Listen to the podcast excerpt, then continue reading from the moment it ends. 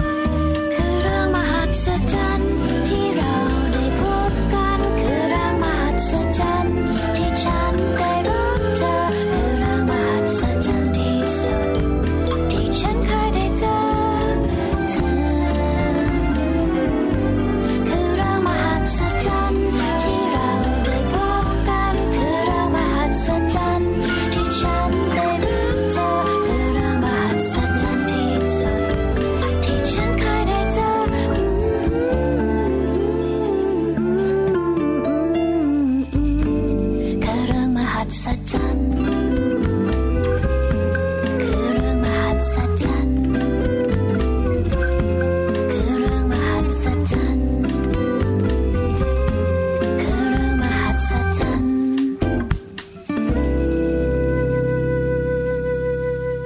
ดีค่ะมัมแอนเมาส์ค่ะ เรื่องราวของเรามนุษย์แม่กลับมาพบเจอกับคุณผู้ฟังคุณพ่อคุณแม่เหมือนเดิมนะคะ วันนี้พี่แจงสัสิธรสินพักดีค่ะ พี่ปลาค่ะ ปาลิตามีซับนะคะ สวัสดีพี่แจงด้วย สวัสดีคุณผู้ฟังด้วยนะคะ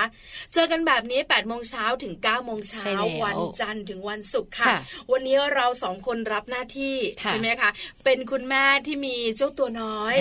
แล้วก็มีเรื่องราวของเจ้าตัวน้อย เรื่องราวของคุณแม่ เรื่องราวของคุณพ่อมาคุยกันใช่ค่ะ แต่วันนี้นะคะวันนี้ไม่มีคุณพ่อนะ ใช่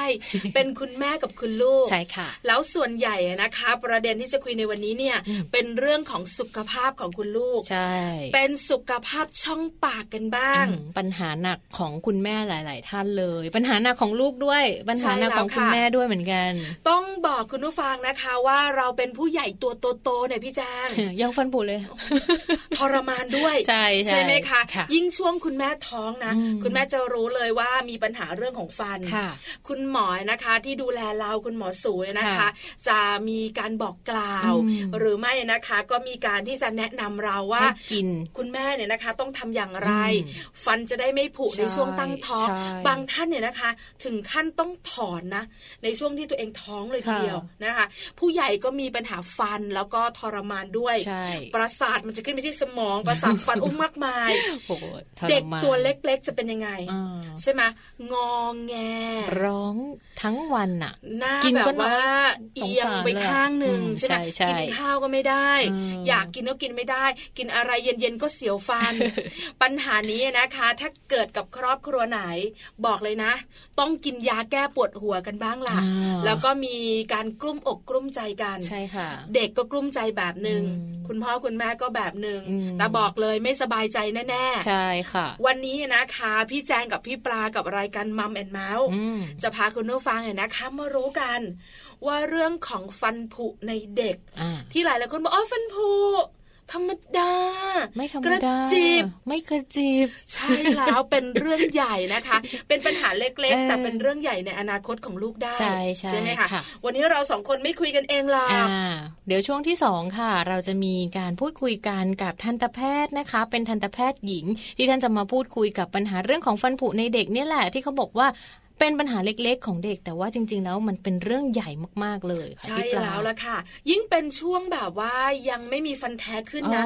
ช่วงฟันผุตอนที่เขายังน้ำนมอยู่เนี่ย มันส่งผลในเรื่องของฟันแท้ในอนาคตด้วยใช่คุณหมอจะแนะนำมาเลยว่าต้องดูแลดีๆนะคะ เด็กเล็ก ๆเนี่ยบางทีเขาก็จะมีฟันผุแต่เขาไม่รู้นะว่าฟันผุคืออะไร เขาจะรู้อีกทีก็คือตอนเขาบอกว่าแม่ครับปวดฟัน ใช่แล้วค่ะ แล้วคุณแม่กับคุณพ่อหลาย ๆ ท่านเนี่ยนะคะ บางทีงานยุ่งละเลยเรื่องของการพาลูกไปหาหมอฟัน หรือบางทีตั้งอกตั้งใจ แต่ลูกไม่ยอมไปกลัวกลัวกลัวหมอฟันใช่ไหมคะแค่ฉีดวัคซีนนี่ก็ปวดหัวกันทั้งบ้านแล้วใช่ไหมคะไปหาหมอฟันไปในที่ที่เขาไม่คุ้นเคยเนี่ย เขาก็จะไม่อยากหมอฟันเป็นศัตรูตัวฉกาจของเด็กเล็ก หลาย ๆ บ้านหลาย ๆ บ้านเขาขู่ไว้ทำไม่ดีดาดื้อเดี๋ยวจะพาไปหาหมอฟัน โอ้อันนี้กลัวเลยอะใช่แล้วไม่ดีเลยนะ เพราะอะไรรู้มาปัญหาก็จะตกไปที่คุณพ่อคุณแม่นั่นแหละเวลาเขาปวดฟันต้องไปหาหมอฟันมันจะยากมากค่ะ เอาล่ะนะคะ วันนี้เราได้คุยกันเรื่องของฟันของเจ้าตัวน้อย ลูกสุดที่รักของเราแน่นอนค่ะ แต่ตอนนี้ต้องพักแป๊บหนึ่งพักไปฟังเรื่องน้ำก่อนนะคะ Happy Tip ค่ะน้ำที่ไม่ควรให้ลูกน้อยดื่ม เป็นน้ำอะไรอย่างไรบ้างไปฟังกันค่ะ Happy Tip เคล็ดลับก้าวสู่พ่อแม่มืออาชีพ เป็นได้ ง่ายนิดเดียว เนื่องจากเด็กเล็กดื่มน้ำและทานอาหารมากกว่าผู้ใหญ่ เมื่อเปรียบเทียบอัตราส่วนต่อน้ำหนักตัว ดังนั้นน้ำที่ให้ลูกน้อยดื่ม คุณแม่ควรเลือกหาน้ำเปล่าสะอาดสะอาด เพราะน้ำเปล่าบางอย่างอาจจะเป็นอันตรายกับลูกน้อยได้ค่ะ เช่นน้ำแร่ แม้ว่าน้ำแร่จะดูเป็นน้ำใส ๆ เหมือนน้ำเปล่าธรรมดาทั่วไป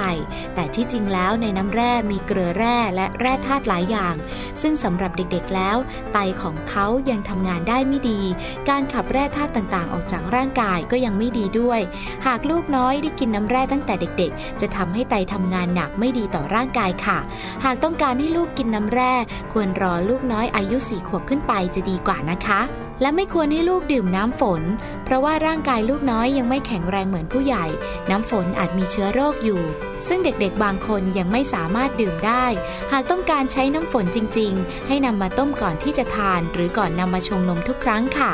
พบกับ Happy Tip ทิปสำหรับพ่อแม่มือใหม่ ให้ก้าวสู่การเป็นพ่อแม่มืออาชีพได้ในครั้งต่อไปนะคะ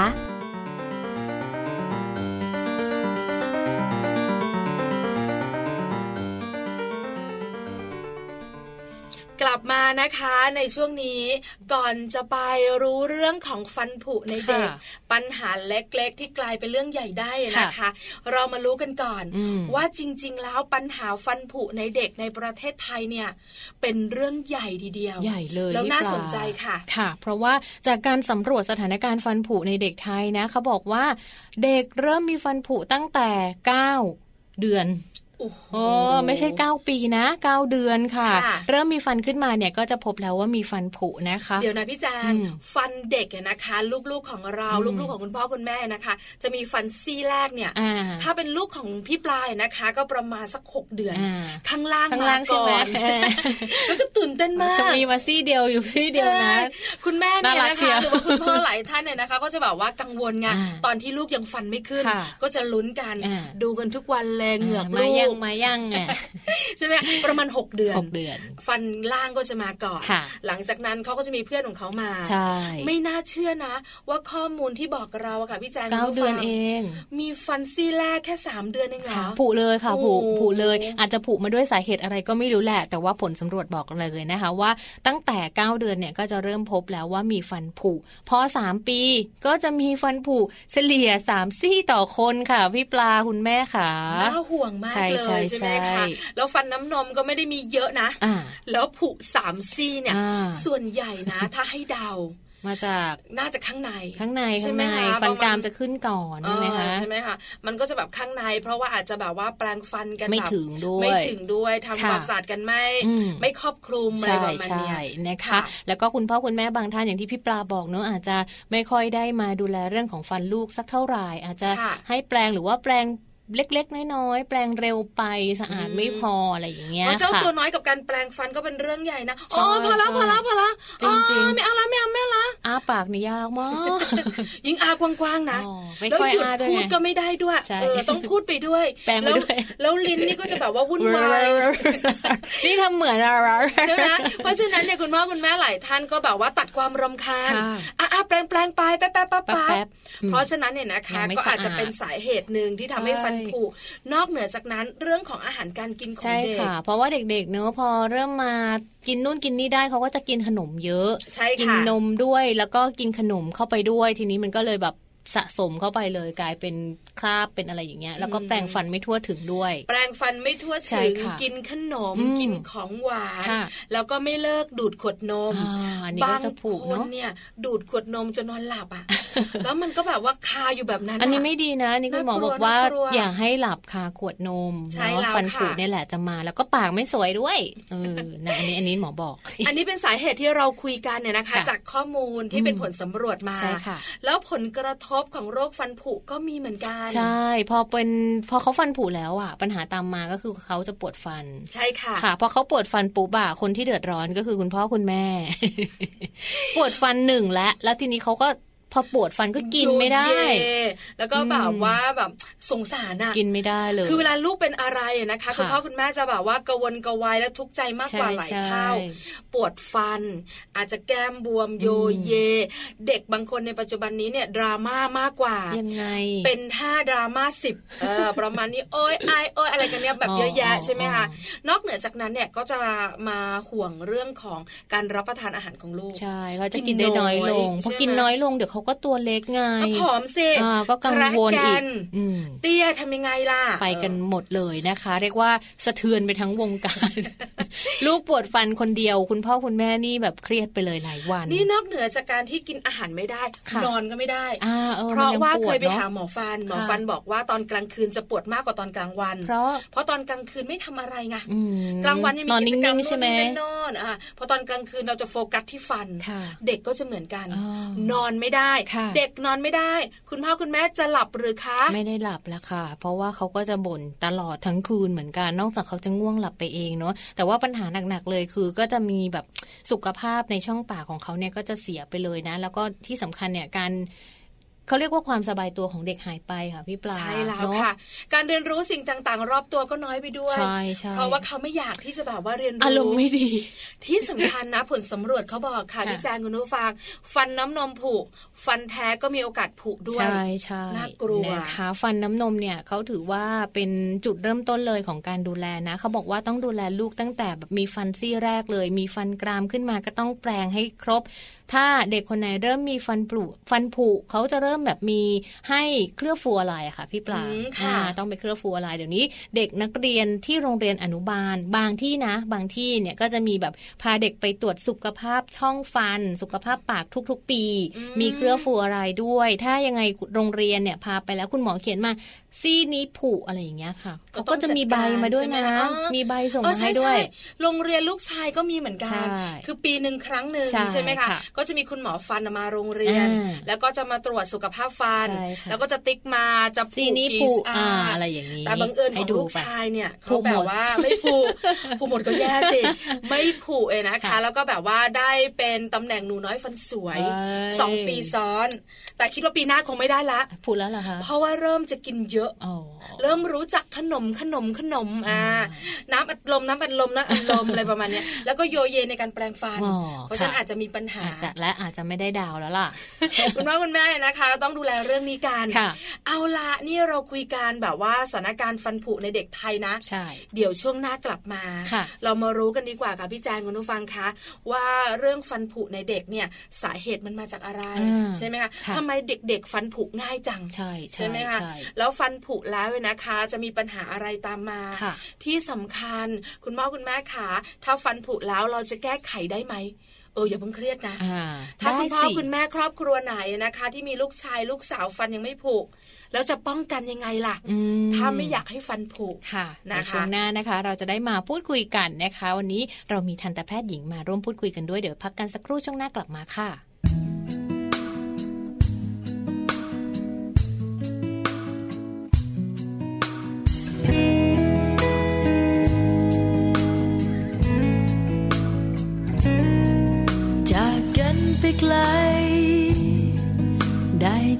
คิดถึง ยิ่งคิดยิ่งทำให้ซึ้งถึงคำว่าเงา อยากเจอจังเลย อยากบอกเบาๆว่ายังมีคำว่าเราจนวันสุดท้าย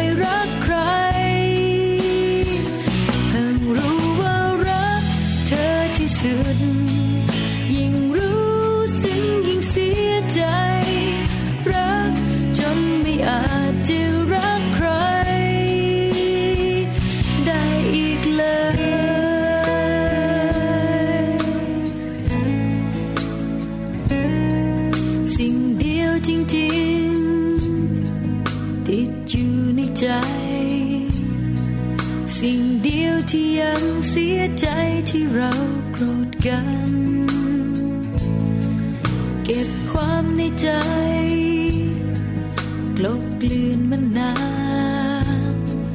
ก็คงจะมีสักวันที่ควรบอกเธอ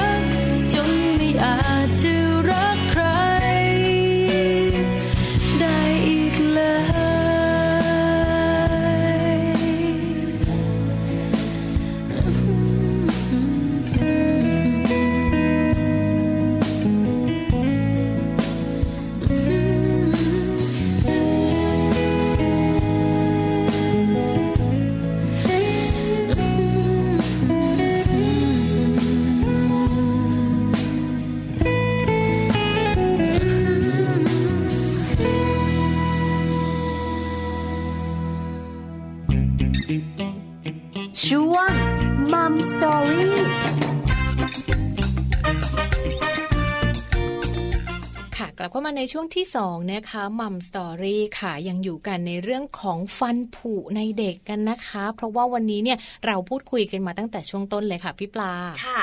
ในเรื่องของฟันผุในเด็กเนี่ยนะคะ ที่คุณพ่อคุณแม่หลาย ๆ ท่านที่ลูกชายลูกสาวฟันไม่ผุ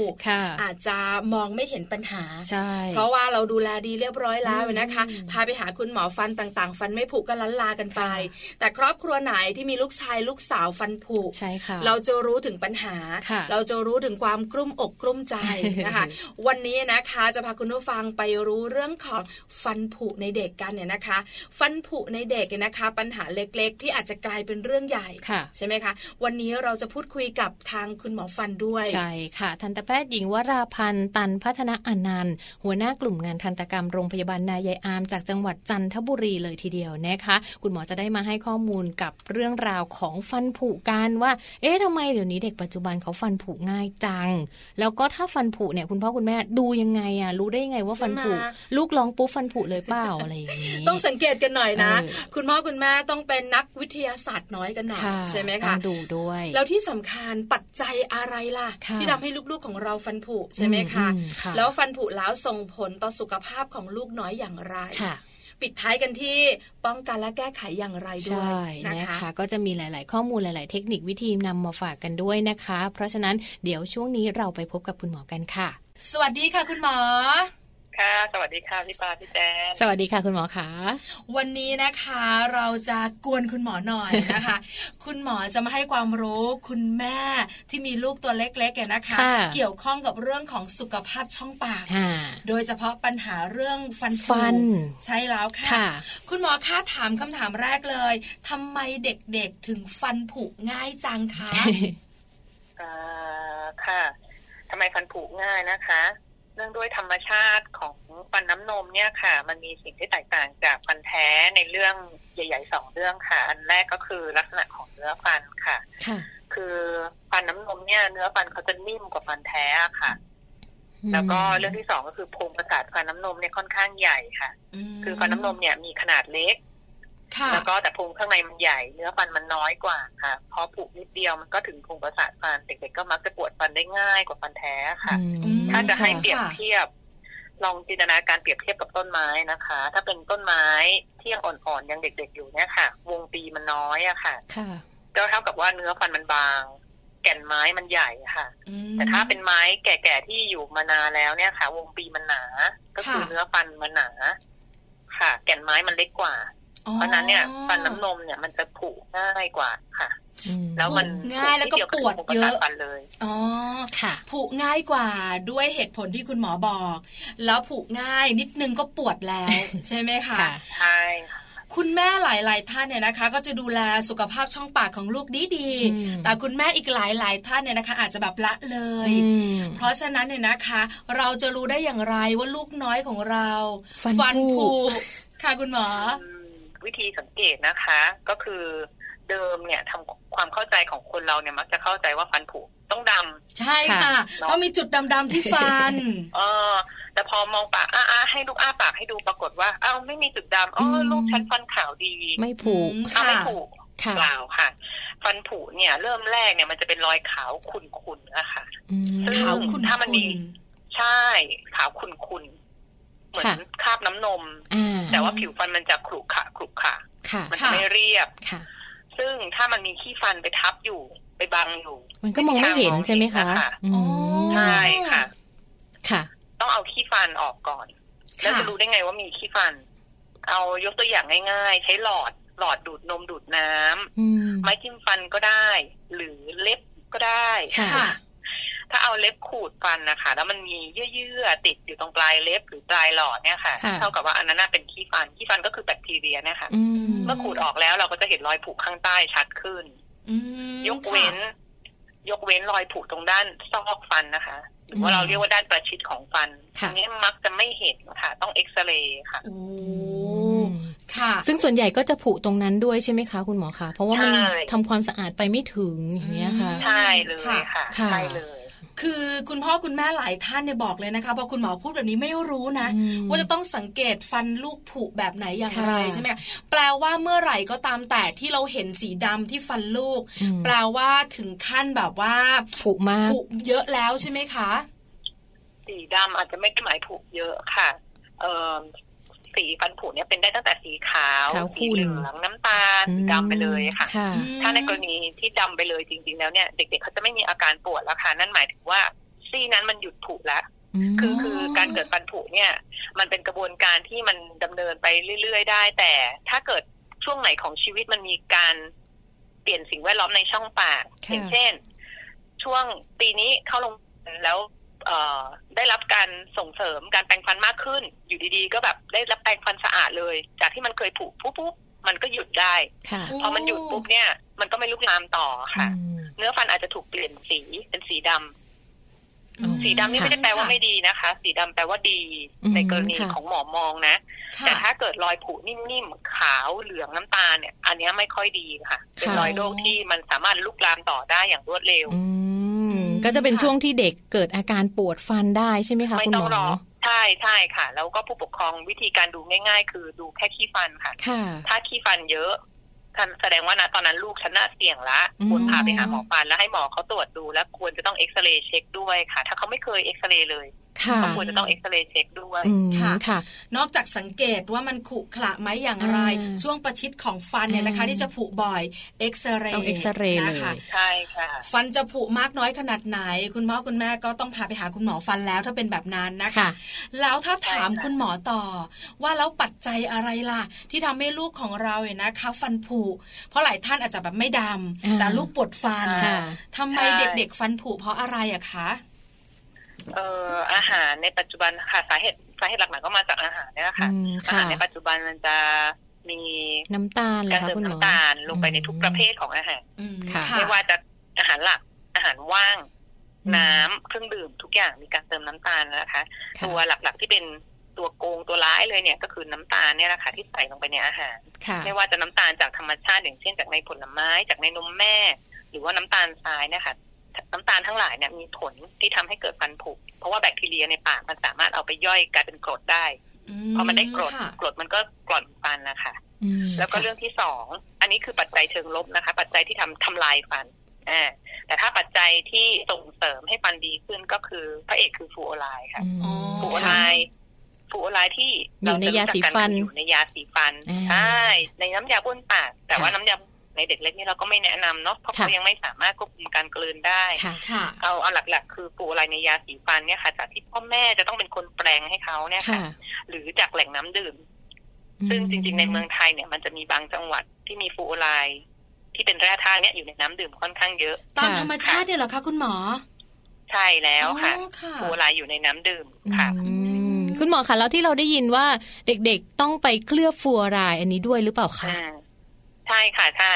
เด็กๆควรจะได้รับการเคลือบฟูอะไรอย่างน้อยทุกๆสี่ถึงหกเดือนนะคะอ่าค่ะ แต่ว่าอันนี้ก็แล้วแต่ทันตแพทย์ประเมินความเสี่ยงของการเกิดฟันผุในแต่ละคนอีกค่ะ แต่ละคนไม่เหมือนกันบางคนอาจจะต้อง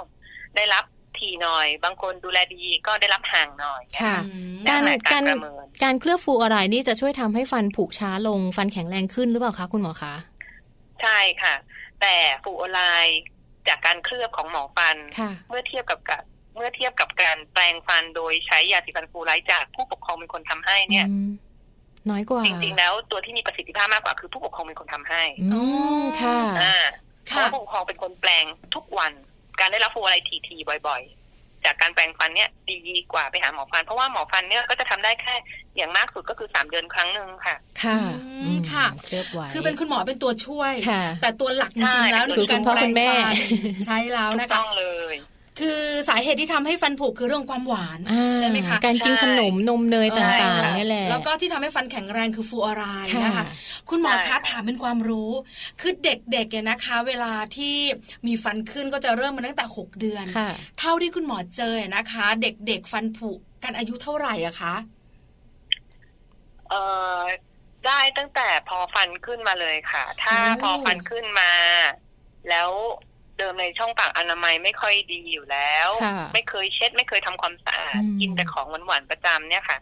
มันก็สามารถผูกได้ตลอดเลย แล้วก็อีกอย่างหนึ่งถ้าเด็กถ้าเด็กคนนั้นได้รับเชื้อ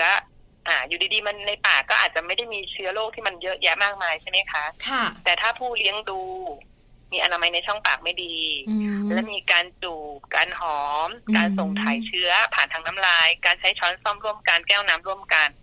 เชื้อโรคจากผู้ใหญ่ก็สามารถส่งถ่ายไปยังเด็กได้อ๋อเด็กอันเขาก็นี้จะน่ามีกเชื้ลัอโรวคค่ะอ่าแล้วพอเชื้อโรคเนี้ยสัมผัสกันกับความหวานในปากเนี่ยค่ะ มันก็จะกร่อนฟันที่มันเพิ่งขึ้นมาได้ค่ะอืมถ้าถามว่าจากประสบการณ์การทำงานเนี่ยค่ะ เด็กเล็กสุดที่มาให้หมอทำฟันนะคะค่ะแบบทำฟันทำการรักษาไม่ใช่แค่เคลือบฟูลายตรวจเนี่ยค่ะ ประมาณหนึ่งขวบสามเดือนโอ้ค่ะเริ่มผุแล้วเหรอคะเริ่มผุฟันเด็กเล็กแล้วเลนะคะยค่ะ แล้วคุณพ่อคุณแม่หลายท่านตัเนี่ดยฟันด้วยค่ะอ๋อรักษายาวเลยอันนี้ คุณพ่อคุณแม่หลายท่านเข้าใจว่า ถ้าลูกฟันผุคงเหมือนผู้ใหญ่อะฟันผุก็ไปถอนฟันอืมฟันผุก็ไปอุดฟันหรืออะไรต่างค่ะๆทำได้ไหมคะคุณหมอคะเอ่อทำได้ค่ะ แต่จริง ๆ ถ้าเจอคุณหมอฟันเฉพาะทางเด็กแทบจะทุกคนทุกคนก็อยากจะแนะนำแล้วก็ ส่งเสริมให้เก็บรักษาฟันเอาไว้ ไม่แนะนำให้ถอนฟันค่ะค่ะเพราะว่าค่ะฟันน้ำนมเนี่ยนอกจากมีประโยชน์ในการเคี้ยวอาหารแล้ว มีมีเรื่องความมั่นใจเนี่ยเช่นในฟันหน้าถ้าเด็กเล็ก ๆ แบบ หรือถ้าเด็กบางคนลูกบางคนเป็นอ่าดาราหรือว่าอะไรอย่างเงี้ยนะคะค่ะเขาก็ต้องใช้ฟันหน้าในการเสริมบุคลิกภาพ กับอีกเรื่องสำคัญคือฟันน้ำนมช่วยกันที่เอาไว้ให้ฟันแท้ ขึ้นได้ถูกต้องถูกที่ถูกเวลาค่ะค่ะอืมลดปัญหาการเกิดการเสียสมดุลเรื่องระบบการบดเคี้ยวในปากค่ะอืมค่ะ เคยได้ยินเนี่ยนะคะ คุณแม่หลายท่านมาเล่าเล่าๆกันเนี่ยนะคะ บอกว่าเวลาพาลูกไปหาหมอฟันลูกฟันผุเนี่ย คุณหมอจะแบบว่าแนะนำให้รักษารากฟันอืมหรือไม่ก็ใช่ให้ให้ยังมีฟันคงอยู่ค่ะเพื่อเหตุผลคล้าย ๆ ที่คุณหมอบอกก็คือเรื่องของฟันแท้ด้วย เรื่องของสุขภาพใช่ช่องปากต่างๆ ด้วยค่ะใช่ไหมคะใช่เลยค่ะใช่เลยอืมเพราะค่ะฉะนั้นคุณพ่อคุณแม่ที่ฟังรายการอยู่นะคะ บอกเลยนะ ว่าเด็กฟันผุกับผู้ใหญ่ฟันผุไม่เหมือนไม่เหมือนกักันนนะคะค่ะนะคะคุณหมอใช่ขาค่ะแล้วในกรณีฟันน้ำนมค่ะ เขาบอกว่าถ้าเราดูแลฟันน้ำนมไม่ดี มันจะกระทบไปจนถึงฟันฟันแท้ ถ้าฟันน้ำนมผุเยอะ ฟันแท้จะผุเยอะอันนี้จริงหรือเปล่าคะเอ่ออันนี้ไม่ได้เกี่ยวเนื่องกันอย่างค่ะร้อยเปอร์เซ็นต์นะคะอืมค่ะถ้าพฤติกรรมเขามีการเปลี่ยนแปลง อืมค่ะอือะมถ้าในวัยเด็กเนี่ยค่ะ คือเด็ก ๆ เนี่ยเขาก็จะไม่รู้วิธีในการดูแลตัวเองค่ะ แต่เราก็ไม่รู้ว่าในระหว่างทางอย่างเช่นพอเขากำลังโตขึ้นเขาได้รับรู้มากขึ้น เขามีประสบการณ์ที่เขาไปถอนฟันมาแล้ว แล้วเขาอาจจะได้ไปเจอหมอฟันแนะนำว่าถ้าหนูไม่อยากจะต้องมาถอนฟันแบบนี้อีกนะลูก หนูต้องแปรงฟันดูแลให้ดี แล้วพฤติกรรมเขาเปลี่ยนอืมการกินเปลี่ยน การดูแลทำความสะอาดเปลี่ยนฟันแท้เขาอาจจะไม่ผูกก็ได้ค่ะอ๋อแต่ค่ะไออันเมื่อกี้ที่พูดเนี่ยน่าจะเป็นกรณีที่ว่า ในกรณีที่เด็กฟันผุเยอะ อย่างเช่น ผุรุนแรงค่ะทั้งปากค่ะแล้วก็มีตุ่มหน้องในหลายอืมๆที่ ตุ่มหน้องที่เกิดจาก ฟันผุน้ำฟันน้ำนมผุตำแหน่งที่ตุ่มหนองมันอยู่เนี่ยมันก็อยู่ใกล้กันกับหนองฟันแท้ในตอนที่ฟันแท้กำลังสร้างค่ะอ๋อฟันแท้ที่ขึ้นมาใหม่ มันก็จะผิดปกติ มันก็จะผุง่าย แล้วถ้าเขายังคงพฤติกรรมเดิมๆโดยที่ไม่ได้เปลี่ยนแปลงค่ะการดูแล โอกาสที่ฟันแท้เขาจะผุ ตามก็ก็มีมาค่ะกอืมค่ะค่ะก็จะนะคะเป็นแบบนี้ คราวนี้พอฟันผุอ่าพอเด็กๆ ฟันผุแล้วจะอยู่ในวัยหลักเป็นแบบหลักเดือนหรืออ่าหลักปีนะคะค่ะจะส่งผลกระทบอะไรต่อสุขภาพของเขาบ้างอะคะ คุณหมอคะอืมเมื่อฟันผุแล้วแน่นอนนะคะฟันเราใช้ในการเคี้ยวอาหารนะคะฟันผุก็จะส่งผลกระทบต่อเรื่องการเคี้ยวแน่นอนค่ะ อืมค่ะเคี้ยวอาหารได้ไม่เต็มไม่ละเอียดที่ด้วย ใช่เลยค่ะ เขาก็จะเลี่ยงไม่เคี้ยวหไม่รือว่าเคี้ยวเขาจะเลือกบางอย่างที่ไม่ทานอย่างเช่น กินหมูแล้วมันติด ไม่กินซะเลยอ๋อไม่กินหมูเลยอืมก็จะไปกินอย่างอื่นแทนก็จะกินง่ายๆผลกระทบต่อสุขขภาพตามมาใช่ไหมคะคุณหมอ ใช่ค่ะอ๋อแต่ถ้าเกิดมันรุนแรงกว่านั้น อย่างเช่นฟันผุจนมันปวดค่ะเขาก็จะเคี้ยวไม่ได้ขาดสารอาหารไปเลยโอ้โหอืมค่ะหรือว่าอันนี้ก็จะเป็นเด็กบางสุขภาพคนเนี่ไปยเลย ถูกพามาหาหมอฟัน เพราะว่าปัญหาหลักคือ ร้องไห้ตอนกลางคืน ผู้ปกครองนอนไม่ได้ ถามย้อนค่ะกลับไปว่าทำไมนอนไม่ได้อ๋อเพราะหนูปวดฟันอืมค่ะ เออ ก็ทำให้เขานอนไม่พอไปโรงเรียนก็เรียนไม่รู้เรื่องอะค่ะค่ะสรุปก็คือเขาก็จะกระทบต่อการใช้ชีวิตประจำวันค่ะ ส่งผลเยอะเยอะ ทั้งเรื่องของสุขภาพ การขาดสารอาหารอืมการเรียนรู้ใช่ไหมคะ การนอนหลับใช่พักผ่อนใช่แล้วก็ส่งผลให้คุณพ่อคุณแม่นอนหลับพักผ่อนไม่พอด้วยเหมือนกัน ใช่ค่ะค่ะ อาจจะส่งผลเป็นปัญหาครอบครัวก็เป็นปัญได้หาครอบค่ะครัวเลยนอะนอนน้อยก็หงุดหงิดนะคะคุณหมอใช่ไหมคะใช่ค่ะค่ะแต่อากาศร้อนตอนนี้ ทีนี้เรามาดูเรื่องของการป้องกันกันบ้างค่ะคุณหมอขาถ้าหากว่าค่ะฟันผุแล้วเราจะป้องกันหรือว่าเราจะรักษายังไงได้บ้างค่ะแต่มันก็ต้องป้องกันตามสาเหตุที่ทำให้เกิดฟันผุใช่ไหมคะค่ะค่ะสาเหตุที่มันทำให้เกิดฟันผุหลัก ๆ ก็คือเรื่องน้ำตาลเนี่ยค่ะอืมก็เวลาเราจะป้องกันก็คืองด ลดเลี่ยงอืมของหวานที่มีน้ำตาล ค่ะ ถ้างดได้งด ค่ะ ถ้างดไม่ได้ให้ลดค่ะเลี่ยงเอา อืมแล้วถ้าแต่แต่หมอก็หมอจะเป็นหมอฟันเด็กประเภทไม่ได้ไม่ได้บังคับว่าหนูไม่ให้กินขนมไม่ให้กินลูกอมเลย เพราะเพราะหมอทำไม่ได้ค่ะแล้วหลานหมอเองก็ทำไม่ได้ค่ะเพราะว่ามันเป็นของคู่กัน เด็กๆต้องกินขนมเวลากิใช่ไหมขนคะแล้วมันอารมณ์ดีอ่าอ่าใช่อ่าคุณหมอเข้าใจเด็กไง เออเขาบอกก็ทานค่ะ แต่ทีนี้เนี่ย เราก็ควรจะต้องจำกัดการกินนะคะอย่างค่ะเช่น กินในมื้ออาหารอะกินข้าวก่อนนะลูกกินข้าวแล้วหนูไม่อิ่มแม่มีขนมรอให้ อันนั้นถ้าหนูจะกินเยลลี่ ข้อตกลงของแม่คือกินข้าวถ้วยนี้หมดก่อนแล้วถึงหนูถึงจะได้เยลลี่ค่ะค่ะแต่เด็กๆที่ผุเนี่ยค่ะ ที่มักจะมาตรวจแล้วแบบฟันผุเยอะๆส่วนใหญ่ก็คือเขาได้กินอาหารหวานๆทั้งวัน ตลอดค่ะเวลาเมื่อไหร่ก็ได้ อยากกินเมื่อไหร่ก็ได้กิไม่นควบคุมปริมาณอ๋อค่ะค่ะเพราะฉะนั้นเนี่ยคุณพ่อคุณแม่ก็ต้องควบคุมปริมาณด้วยนะคะค่ะแล้วเรื่องของการแปลงฟันอันนี้ก็ช่วยได้ไหมคะคุณหมอคะ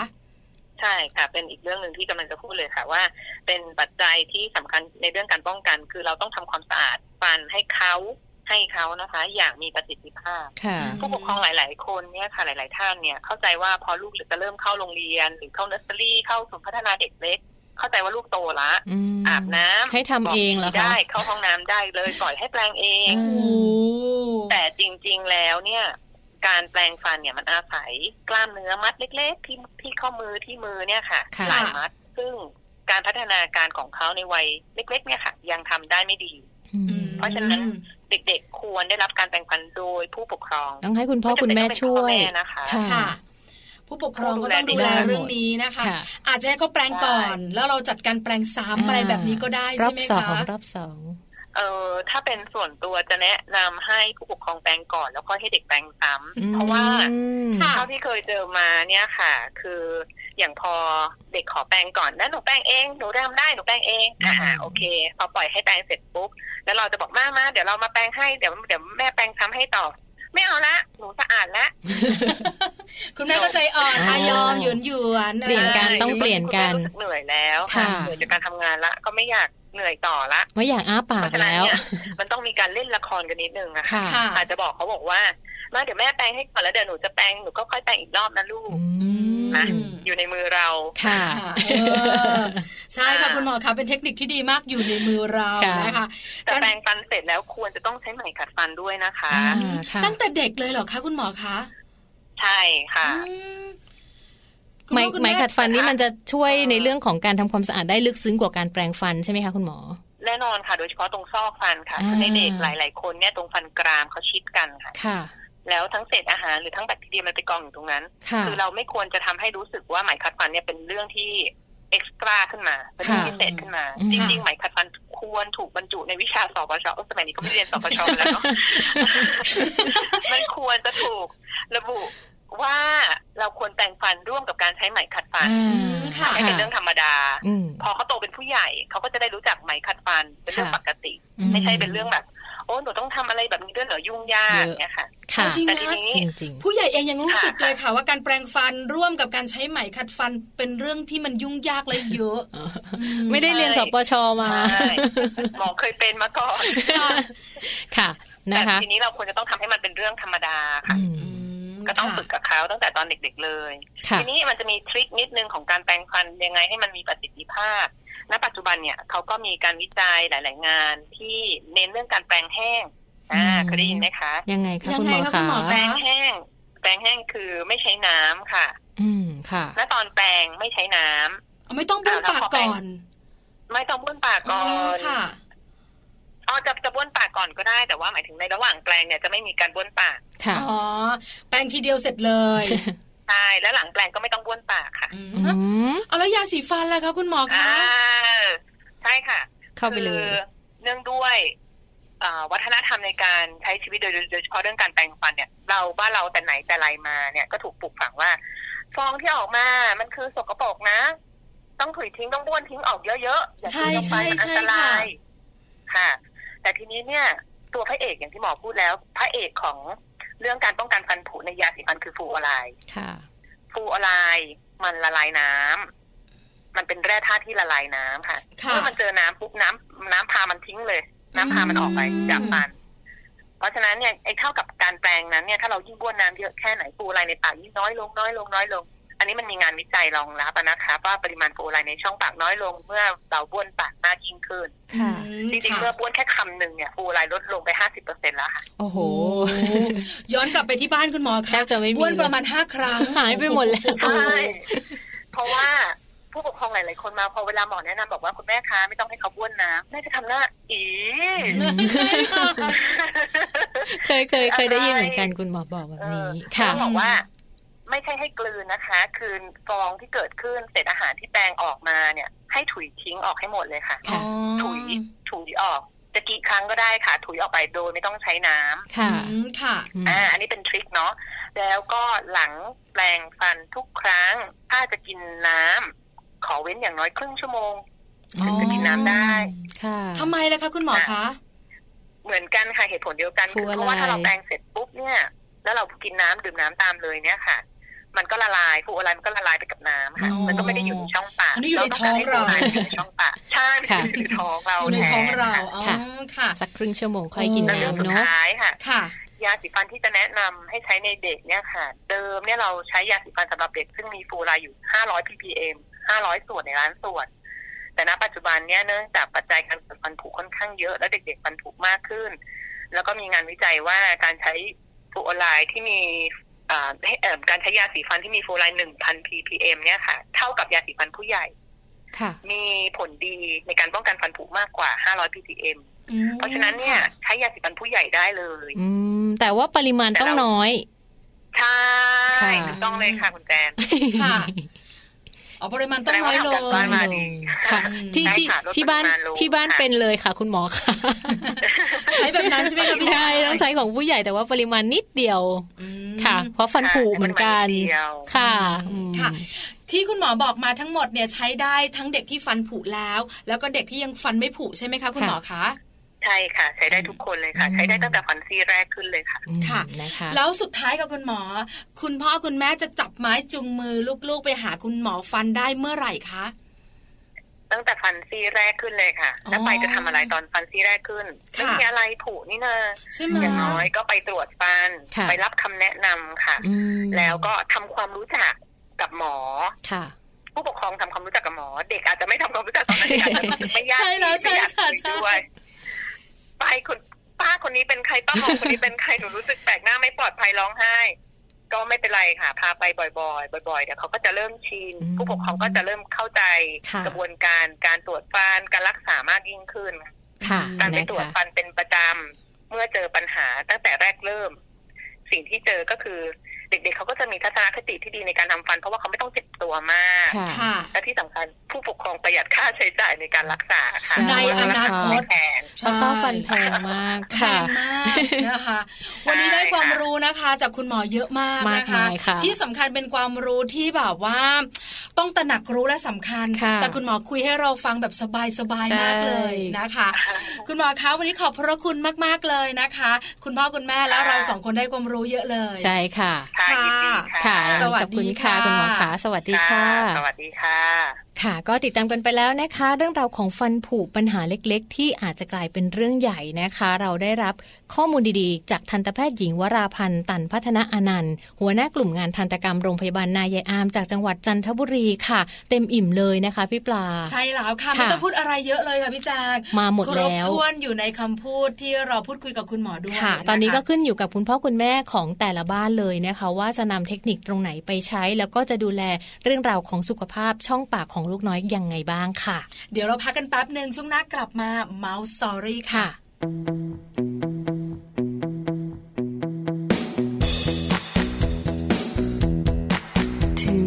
สิ้น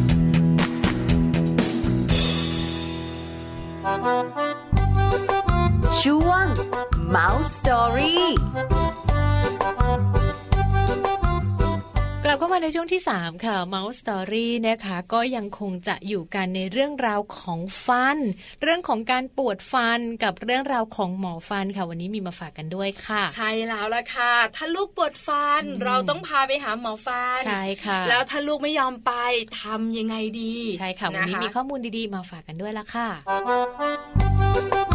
ช่วง Mouse Story ปวดฟันจัง แต่ลูกกลัวหมอฟันทำไงดี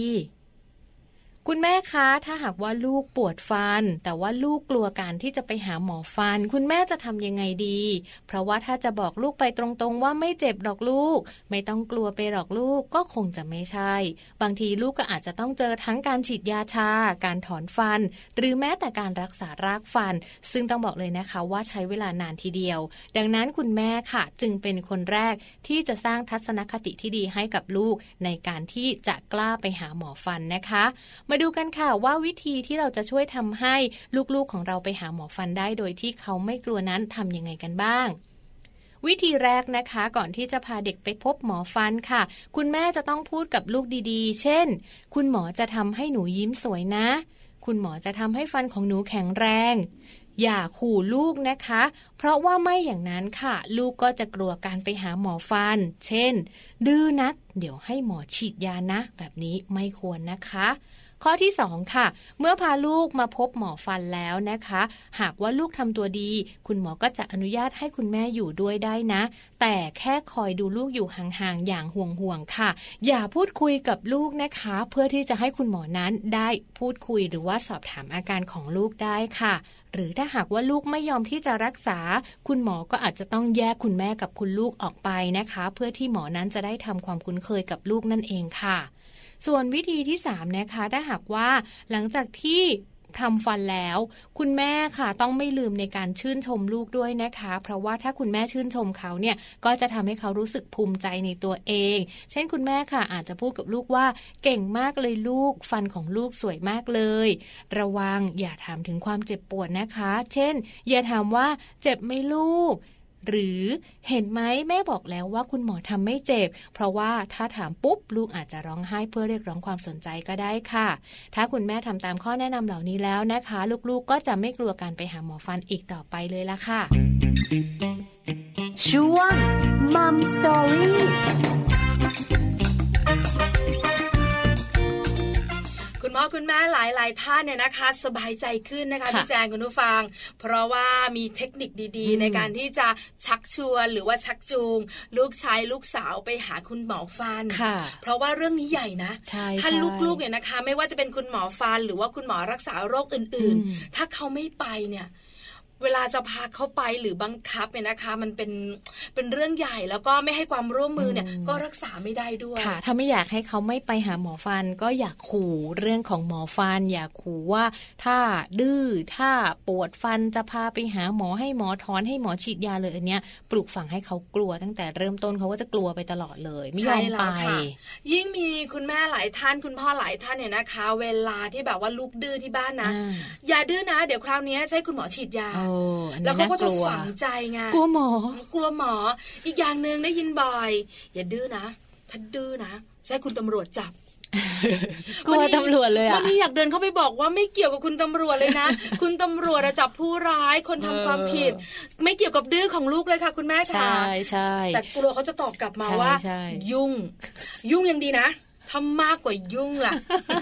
เพราะฉะนั้นเนี่ยนะคะ ก็เลยรู้สึกว่าอยากขู่ลูกใช่ไหมคะเพราะว่าเขาอยู่ในช่วงของวัยในการเรียนรู้เนี่ยเขาควรจะเรียนรู้ในสิ่งที่ถูกต้องใช่ค่ะแล้วเขาก็จะจำแล้วเขาก็จะกลัวในสิ่งที่เราขู่เขาไปเลยนะคะ ก็พยายามหาเรื่องราวอื่น ๆ มาบอกเขาดีกว่าเนอะถ้าสมมติว่าถ้าปวดฟันยังไงทำอะไรจะไม่ จะไม่ต้องเอาเอาหมอฟันมาขู่อะทำยังไงก็ได้ คือเหมือนว่าไปหาหมอฟันก็จะทำให้หนูเนี่ยนะคะหายปวดฟันหายปวดฟันเสร็จไง หนูก็กินข้าวได้เยอะ กินข้าวได้เยอะเป็นไง ยิ้มสวย แค่นี้ประมาณนี้นะคะคือบวกบวกหน่อยต้องหาทางหลอกล่อหน่อยนะคะ คุณแม่ขาเครื่องหมายบวกที่บ้านต้องเยอะนิดนึงสำหรับลูกวัยเล็ก ๆ แบบนี้นะคะ วันนี้ก็คือทั้งหมดของรายการมัมแอนเมาส์นะคะ ที่เราคุยกันในเรื่องของฟันของเด็กใช่ไหมคะสำคัญนะ ใช่สำคัญฟันเด็กเนี่ยนะคะ ส่งผลเยอะมากเรื่องของสุขภาพช่องปาก เรื่องของการเจริญเติบโต และเรื่องของความมั่นใจในตัวเอง ใช่ใช่ไหมเดี๋ยวโตมาฟันไม่สวยยิ้มไม่ได้ เดี๋ยวแบบว่าไปคุยกับใครก็แบบหัวเราก็ต้องปิดฟันไม่สวย แล้วก็เดี๋ยวนี้สังเกตสิคะมีเด็กจัดฟันเยอะมากเนอะเพราะว่าอาจจะเป็นปัญหาเรื่องของฟันที่ผุก่อนวัยต้องถอนก่อนวัยพอเราถอนก่อนวัยอะค่ะ พี่ปลาคุณแม่คะฟันที่มันควรจะครบอายุเนี่ย มันก็ ขึ้นมาผิดที่ผิดทาง ทีนี้มันก็ผิดกันไปหมดเลยมันเบียดกัน ก็เลยกลายเป็นฟันเกย์เด็กๆก็เลยต้องดัดฟันจัดฟันกันเยอะ ที่สำคัญสุดท้ายสตัง เสียเยอะนะ เรื่องของฟันเนี่ยนะคะ บอกเลยว่าถ้าเราไม่ได้ดูแลฟันลูกตั้งแต่เล็กเนี่ย พอโตขึ้นมานะคะ รายจ่ายในการที่จะดูแลฟันลูกเนี่ย บอกเลยนะเพราะมันแพงจริงเนาะอ่าใช่ก็ดูแลกันหน่อยนะคะ เรื่องของฟันของลูกน้อยนะคะ บังคับก็ต้องบังคับดุก็ต้องดุกันบ้างนะคะ เขาจะได้เรียนรู้ต้องดูแลเรื่องของฟันค่ะ วันนี้เราไปกันดีกว่าค่ะพี่แซงขาเดี๋ยวพรุ่งนี้ไม่ไม่ไม่ไปแปรงฟันลูกเดี๋ยวพรุ่งนี้นะคะจะกลับมามัมแอนเมาส์นะคะ กับเรื่องราวของเรามนุษย์แม่ จะเป็นเรื่องเกี่ยวข้องกับอะไรบอกไว้ก่อนเลย สัมพันธภาพของสามีและภรรยามาอีกแล้วจะเป็นเรื่องเกี่ยวข้องกับอะไรนะคะกอดกันรักกันหรือว่าจะเป็นเรื่องเกี่ยวกับทะเลาะกันลุ้นกันในพรุ่งนี้8ปดโมงเช้าค่ะ ค่ะ วันนี้ลากันไปก่อนนะคะ สวัสดีค่ะ สวัสดีค่ะมัมแอนเมาส์เรื่องราวของเรามนุษย์แม่